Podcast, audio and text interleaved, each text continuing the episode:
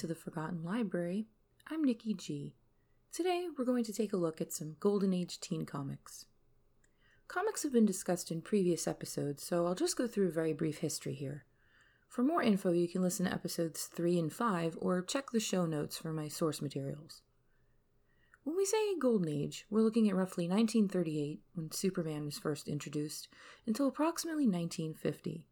Post World War II, superhero stories declined in favor of genre comics, such as romances, westerns, and so forth. Quite a few publishing houses began pumping out comics during this time period. One of these was Ace Magazines, owned by a husband and wife team known as the Wyns. Ace Magazines also went by the names Ace Periodicals, Ace Comics, and Periodical House. They were one of the first American paperback lines and got their start in pulps, dumping most of the latter in 1949 to focus on comics, especially romance titles. In the mid 1950s, when the market was oversaturated with four color fancies, Ace gave up the comics game entirely in favor of paperbacks, which were becoming more profitable for them. Today's selection is a teen humor title called Andy and also Ernie. Teen comics were the precursor to the romance genre comics, and Archie is generally considered to be the very first one. There were others, but not as well known or as long lived.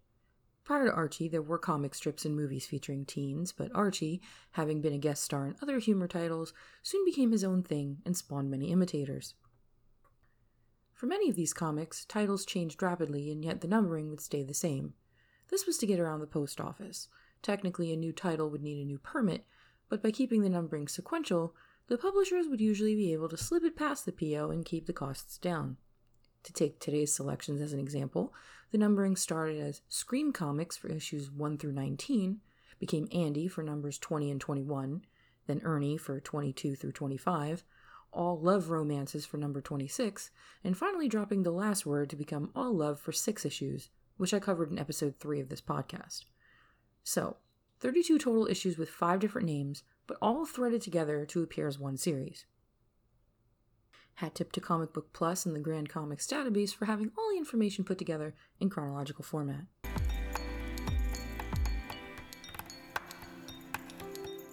So, yes, today's fare is Andy and also Ernie. No idea why they renamed the titular character, perhaps to avoid confusion with a different comic, but I was unable to discover why, and I suppose it doesn't truly matter as our bumbly protagonist only has six issues altogether. Let's dive in, shall we? The very first comic is entitled The New Look. We open with a young blonde girl descending the stairs in a tucked in long sleeved blouse and a mid calf length skirt. She asks a boy in the foreground, Andy himself, about her outfit. Isn't it groovy? He says it's gruesome and can't believe his own sister would come to this. She tells him it's the new look, and he quips that next she should ask their father to trade in his convertible for a horse and buggy. Oh, all right. Ha. Now, Andy's sister, her name is Billy by the way, is actually wearing the new look, or a reasonable facsimile thereof. For those not up on their fashion history, let's take a brief side quest. In 1947, Christian Dior debuted his new haute couture collection. One of the pieces was the bar suit, featuring round shoulders, a nipped in waist, and a full skirt. Legend states that the editor of Harper's Bazaar at the time is the first to utter the phrase new look in relation to this collection, and so a legacy was born. The new look was more than just a couture collection, as fashion had become more utilitarian in the early 1940s, mainly due to rationing. Clothes were intended to last longer, and many of the frillier adornments were prohibited in order to save materials for the war effort. Pleats required more fabric, so styles eschewed them in favor of straighter skirts, and even some pants for those who were taking up the work left behind by men sent to the front. Rubber was also needed for the war, so any women's styles that would have required a girdle to make those teensy waists were jettisoned in favor of a more relaxed appearance.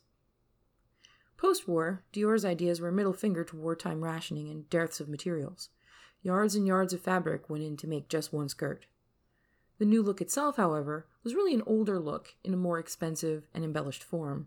The hemlines, for one, were longer, and for these full skirts to be truly feminine, foundation garments, such as the corset, were once again in vogue. Understandably, there were some women who chafed against this new look as restrictive and regressive. Freedom had been hard won for women on the home front, and this was just putting them right back to pre war ideals and notions. Getting back to Billy, it's unclear if she, as an average teenage girl, would have been wearing some department store version of Dior's new fashions, but it's difficult to tell because no one was really logging what teens were wearing back then like we do today.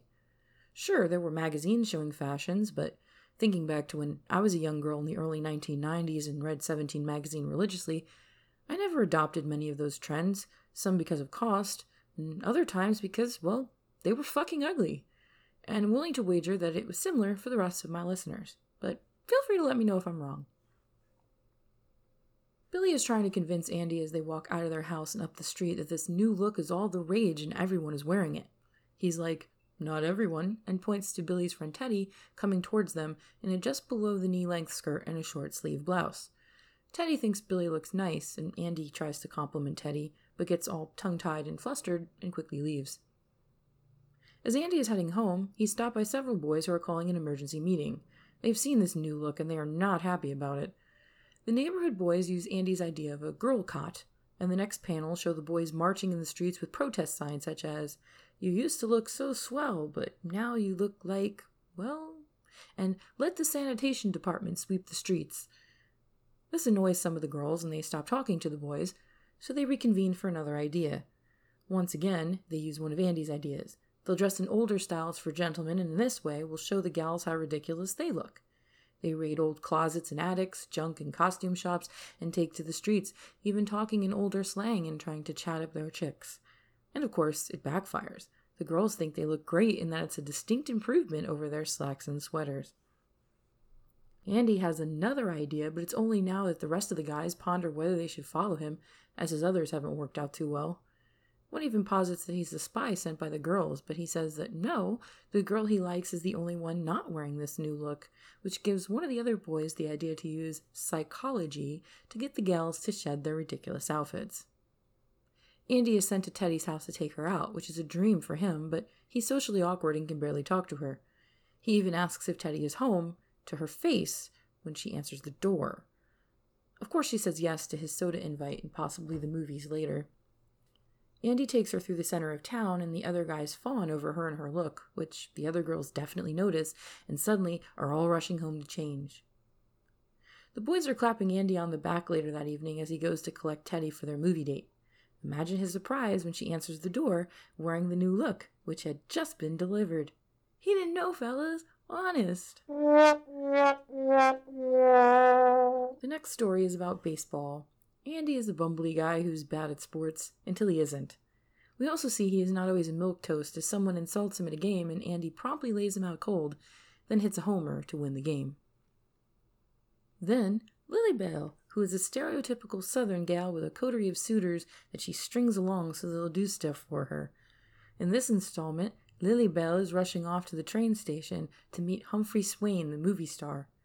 The boys scoff at her interest in him because he's super old, but Lily Bell is having none of it.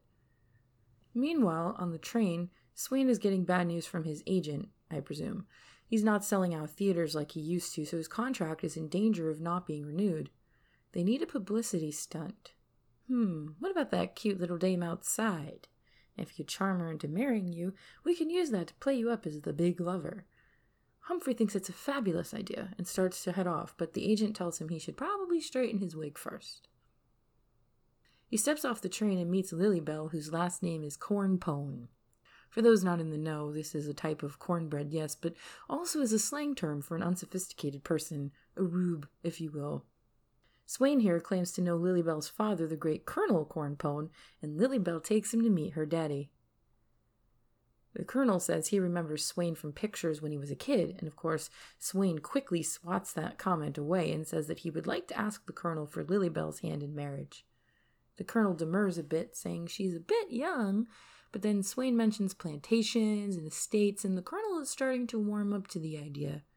Lilybell is not sure about this, but the colonel is beginning to be persuaded, especially when Swain says that his family has always been the type to just take what they want anyway. The colonel immediately gives his blessing, shocking Lilybell, then leaves the two lovebirds alone. Swain tries to kiss her, but she falls backwards in a faint, grasping at Swain's wig on the way down. She doesn't see it, but the boys, watching outside through the window, like the good peeping toms in training they are, see everything. They resolve to help Lilybell out of this mess. The colonel comes back to see if Lilybell has accepted him, which of course Swain says yes over Lilybell's protests. The colonel slaps Swain on the back, knocking his teeth out of his mouth. He doesn't see this, of course, and the agent hurriedly drags Swain outside before he really blows his age cover, saying they're heading to the newspapers for the official announcements. After they leave, Colonel Cornpone tells his sad daughter that she has to cut loose those youngins she's been hanging around with, as she's an engaged woman now and it wouldn't be proper. She says she won't do it, and she guesses that she won't marry Swain then, but the colonel is daydreaming of estates and dollar signs and won't hear her. The newspapers already have put up the announcement, even though it seems Swain and his agent just left two panels ago, but whatever. Lily meets her fan club on the front porch, giving back all the nice gifts they've given her and sadly telling them that she can't see them anymore. The boys tell her not to worry, they've figured out a way to rescue her.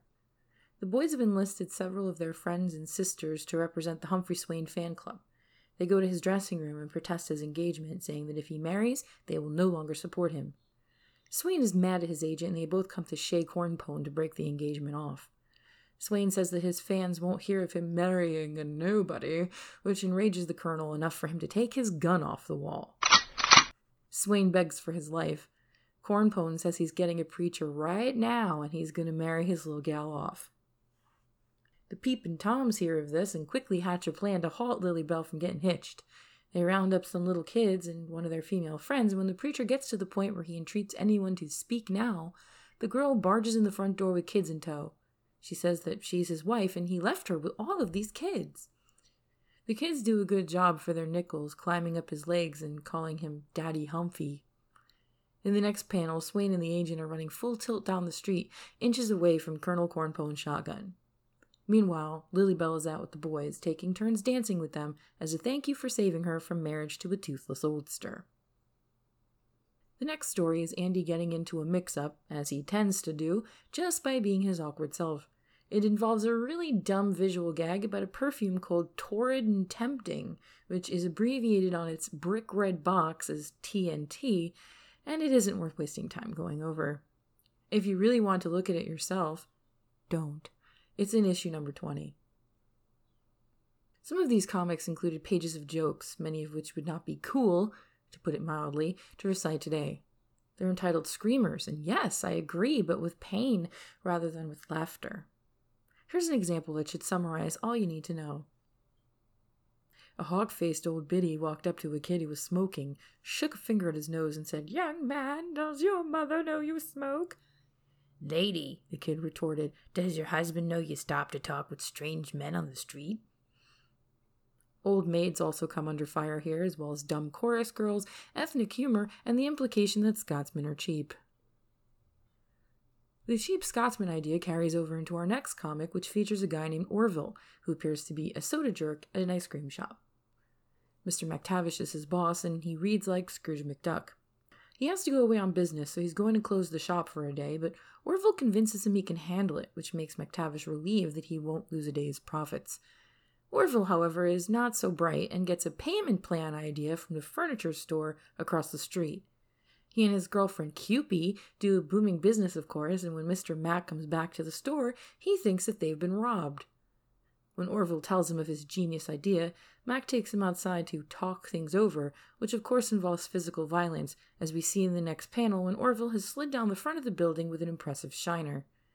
Mack wants him to go collecting the rest of the money, or he'll have Orville put in jail.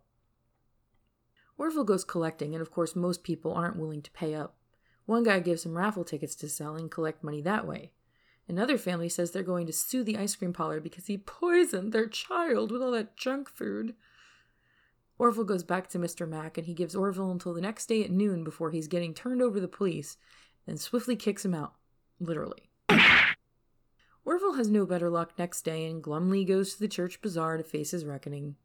However, what he thinks is an attack mob is actually congratulating him as his raffle ticket won. The prize? A new car! The car is worth about $1,800. So Mr. Mack takes it, as that is conveniently how much business debt Orville racked up. Orville says he's still owed about 12 cents in change, but Mr. Mack says that's how much the dishes he broke cost, so Orvie ends up with nothing.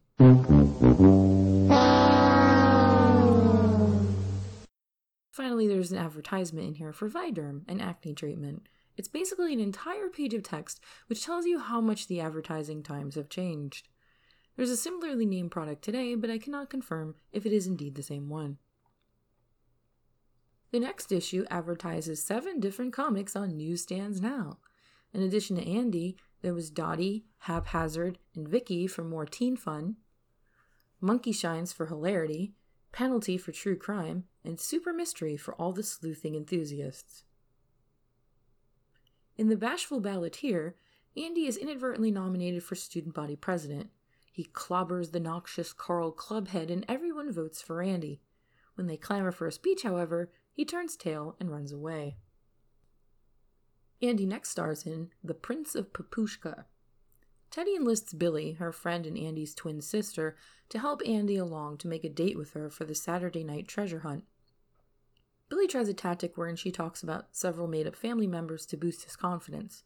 He goes over to Teddy's house and instead of asking her out on a date, regales her with stories of his ancestors' exploits until she is weary of him. Billy tries again, having Andy dress up in a suit and mustache and ask Teddy out as cousin Wilmer. This way, Billy reasons, if Teddy were to reject him, it's a part he's playing, so it won't hurt his feelings. The neighbor boys spot cousin Wilmer asking for a date and receiving it, much to their chagrin. This is further annoyance to them when they discover who cousin Wilmer really is when his mustache blows off his face. Set in their minds that they must rescue Teddy, the fellows hatch a plot where they, dressed like something out of the Arabian Nights, approach cousin Wilmer and proclaim him the long lost Prince of Papushka. They put Andy under lock and key at the local hotel, presumably bribing the proprietor to keep him there. Andy tries to tell the security guard that he's not a prince and he can go, but the guard isn't having it. Andy finds a piece of paper one of the boys left behind. It's a report card. Andy is pissed off now, and for a shy young man, he has a terrible temper when provoked. He breaks through the door and evades the guard, rushes over to Teddy's house, and fights the boys there. He doesn't realize until after Teddy says yes and uses his real name that his disguise has fallen off. Hooray, confidence. Or something. Lily Bell is back and in this new adventure is immersed in fairy tales of princesses and knights. Her regular coterie of gentlemen callers is fighting amongst themselves about who was supposed to accompany her to the Dipsy Doodle dance, but it turns out she just can't say no, so she asked all of them. There's an easy way to figure this out, though. She tells them that the first boy to bring her the head of a dragon will be the one she takes to the dance. Two of them run off right away, but Frankie is starting a new job, so he can't go dragon hunting. Lily Bell is sad because she really wanted to go with him, and then as he walks away, she thinks about how hard the whole thing is going to be because where would one find a dragon? And now here's one around the corner. What? Don't freak out, dear gal. It's only your daddy, Colonel Cornpone. Lily Bell asks if he's going to a masquerade, but it turns out that he's been elected to the membership of the Grand Order of the Dragons. Um, are we to take that the way I think we're supposed to take that? Because if so. That's racist! The rest of it is pretty damn dumb and not really worth regaling you with. Colonel Klan member gets beaten on the head a few times by the boys who think he's a real dragon, and to that I say, it's what you deserve. Cornpone catches Wise and puts a torch in the mouth of the costume so he looks like he's breathing fire.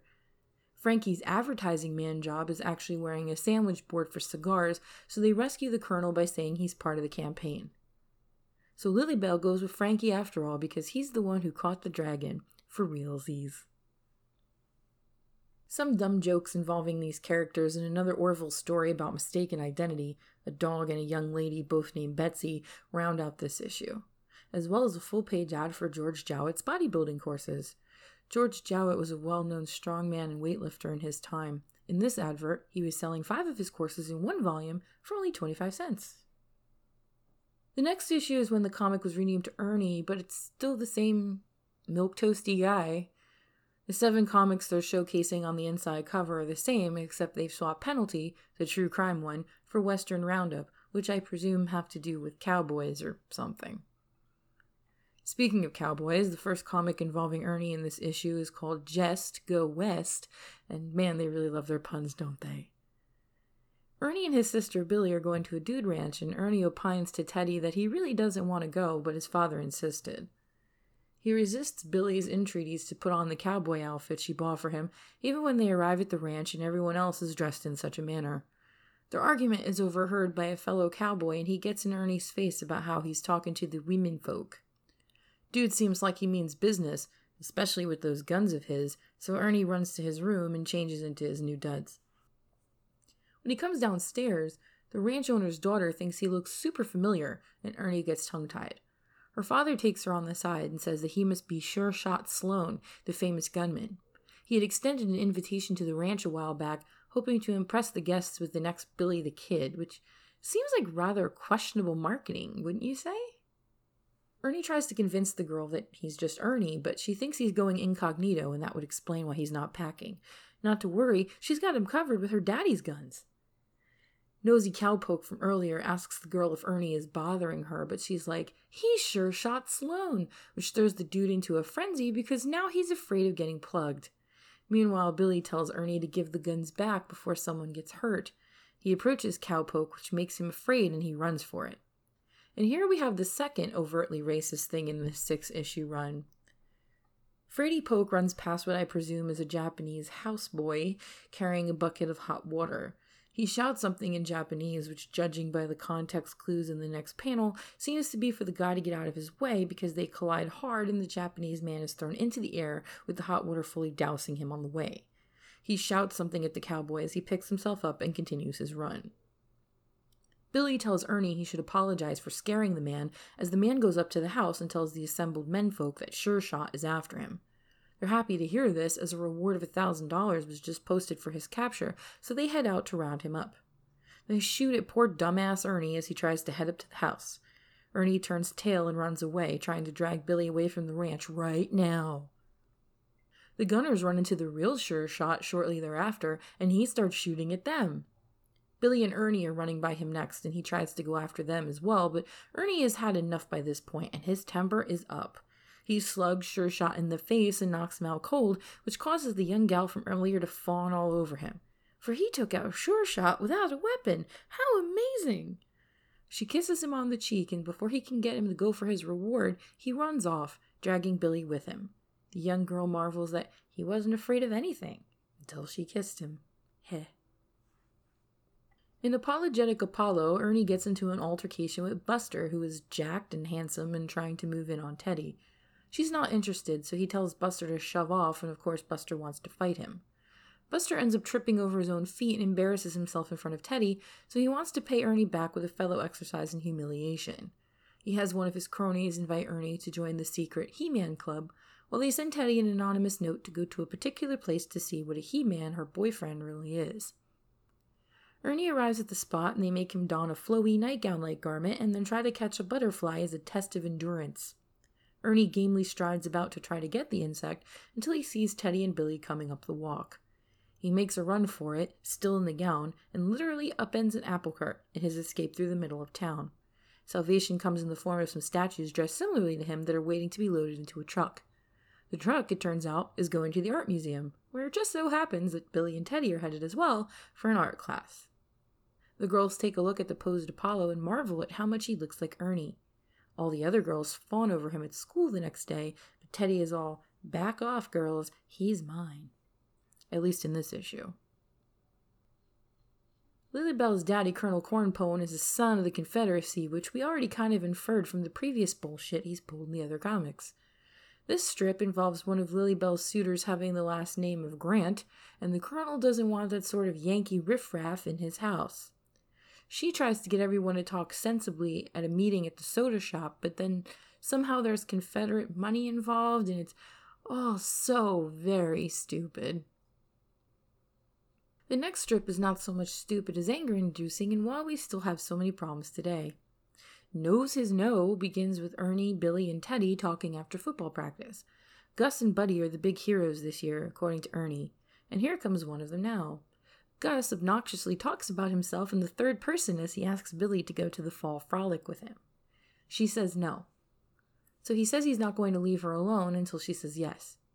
She says she already said no five times, but ends up giving in anyway. Billy tells Ernie he should ask Teddy so they can all go together, but before he can spit it out, in swoops Buddy and beats him to it. She accepts reluctantly, and he says that he never takes no for an answer.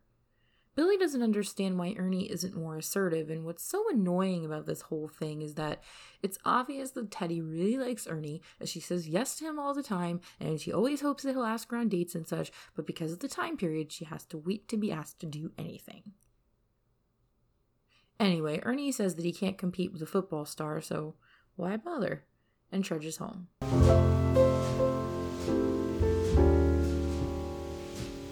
Gus walks Billy home and she asks him how he's so confident, and he credits a little book that Buddy loaned him called How to Make Girls Like You. Billy asks to borrow it and slips it under Ernie's door, hoping that it will help her brother. Ernie picks it up and reads, A girl never really means what she says. When she says no, she really means yes. Therefore, never take no for an answer. Fantastic, proto pickup artist bullshit. Ernie is so happy that he's read this and solved the secret of girls' thoughts. Oh, Ernie, no. Just no. He tries it on his sister with chores, and she ends up mowing the lawn. So his next target is Teddy. She isn't at home, so he's invited in to wait for her, reading some more of the book in the meantime. If girls insist on saying no, it is then necessary to exert your magnetism and force them to change their minds. A girl's mind is very pliable. He practices his assertiveness with the chair cushion, and Teddy walks in to overhear him telling said cushion that it should do as he says. Teddy, very concerned about Ernie's state of mind, rushes over to tell Billy, and they go back to Teddy's house together. When the two get there, he seems okay, but they're still concerned. He asks Teddy if she'll go to the dance, and she says yes, which leads to Ernie thinking that this must also mean the reverse, so she means no, and therefore he needs to use his magnetic force. He grasps her arms and says that he insists she go with him, and she says he's so overwhelming and then kisses him, which knocks him flat on his back. After he gets up, he takes Teddy to the soda shop and gives Buddy back his book, saying it did wonders for him. Teddy says yes, and since she couldn't say no to Ernie, she has to break her date with Buddy. Ha ha. What follows is Ernie's Joke Fest, which are jokes and setups with the characters contained in these comics, but they didn't bother to change Andy's name in the body of the text. Finally, in this issue, it's Orville's turn to have a racist storyline. It involves a stereotypical Native American, complete with halting English and liberal mentions of squaws and wampum, etc. And, of course, he carries a tomahawk. I know, it's 1948. What the fuck do I expect?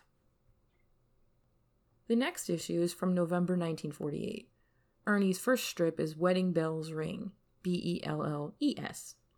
He wants to buy Teddy a birthday present. Billy suggests a nice school ring that are all the rage right now.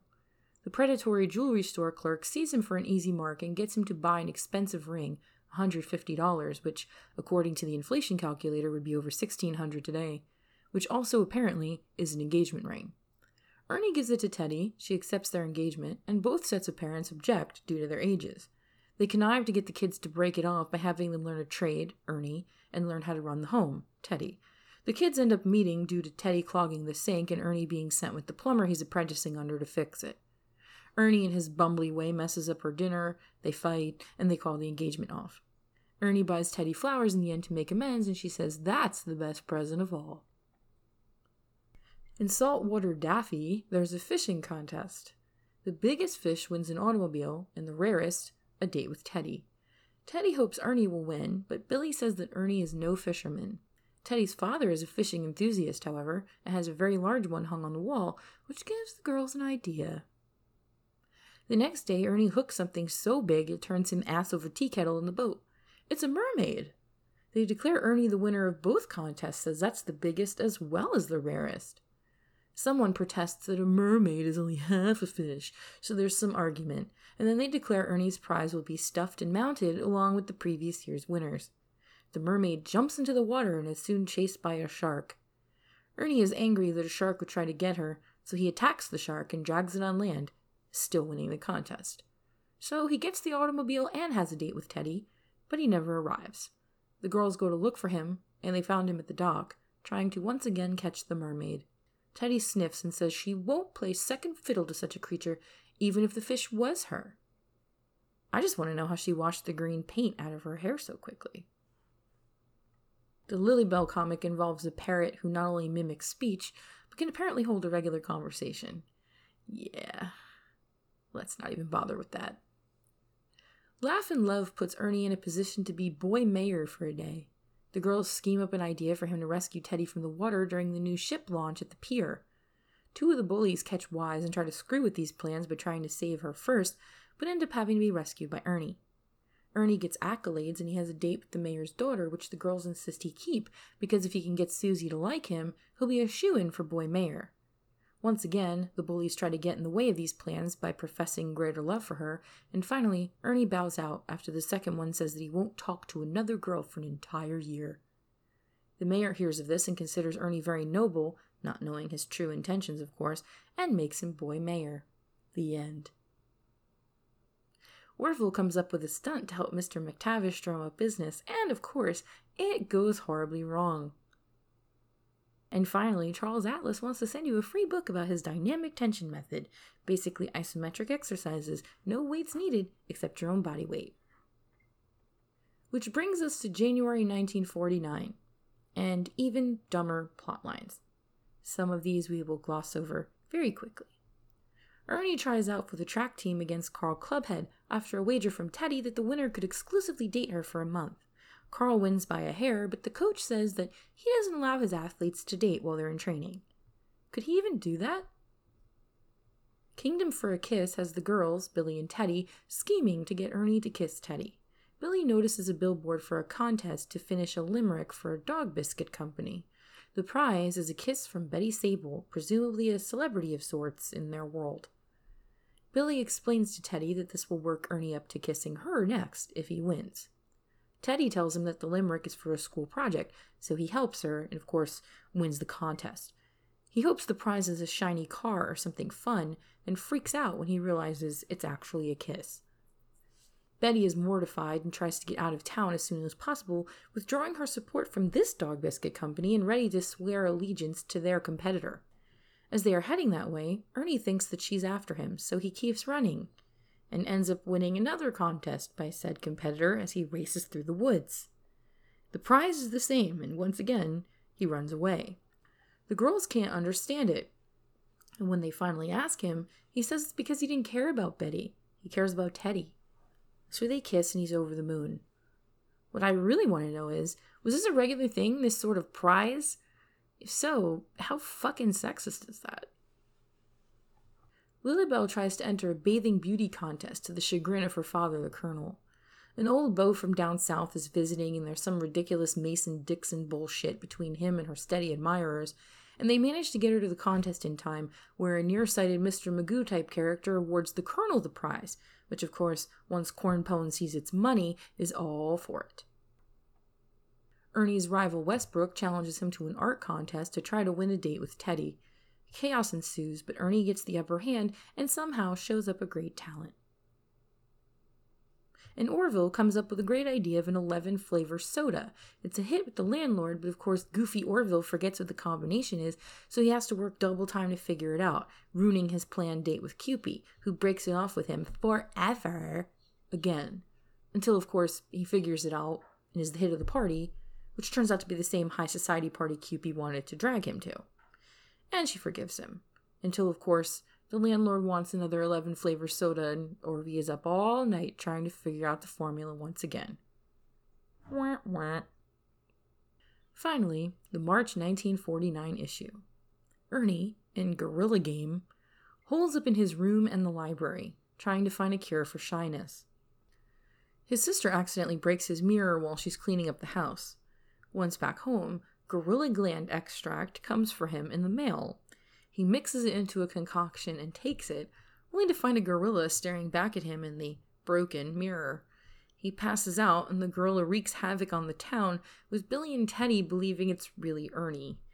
Eventually, he comes to and thinks he's changed back, and the gorilla goes back to the zoo with no one there aware of the absolute panic he caused in the middle of Main Street. Lilybelle finds a dog. The boys fight over her, of course. Some hotter guy comes along who actually owns the dog, of course. The end. Ernie gets invited to a party at Teddy's. He wants to do a few magic tricks, and the new guy in town is a bully and tries to thwart him. Ernie's tricks don't go as planned at the party, but apparently Everyone thinks it's comedic, and he gets one over on the bully. And finally, Orville gets a telegram at work that says his uncle, the beekeeper, has bequeathed him a thousand pounds. He thinks it's British money, so goes on a spending spree, only to discover that it's actually a thousand pounds of honey. Ha ha ha. It's really amazing to see how much humor, I guess, has changed. I mean, some dumb humor has lasted throughout the decades, but some of these things seem to be really reaching here. And were people really finding this that funny? That's what I want to know. I guess we'll never really know the answer. Well, that's the show. Please like, subscribe, and comment. The Forgotten Library is available on most podcast aggregators. Transcripts and source materials are in the show notes, and suggestions for future shows are always welcome. Until next time, I'm Nikki G, your intrepid library haunter.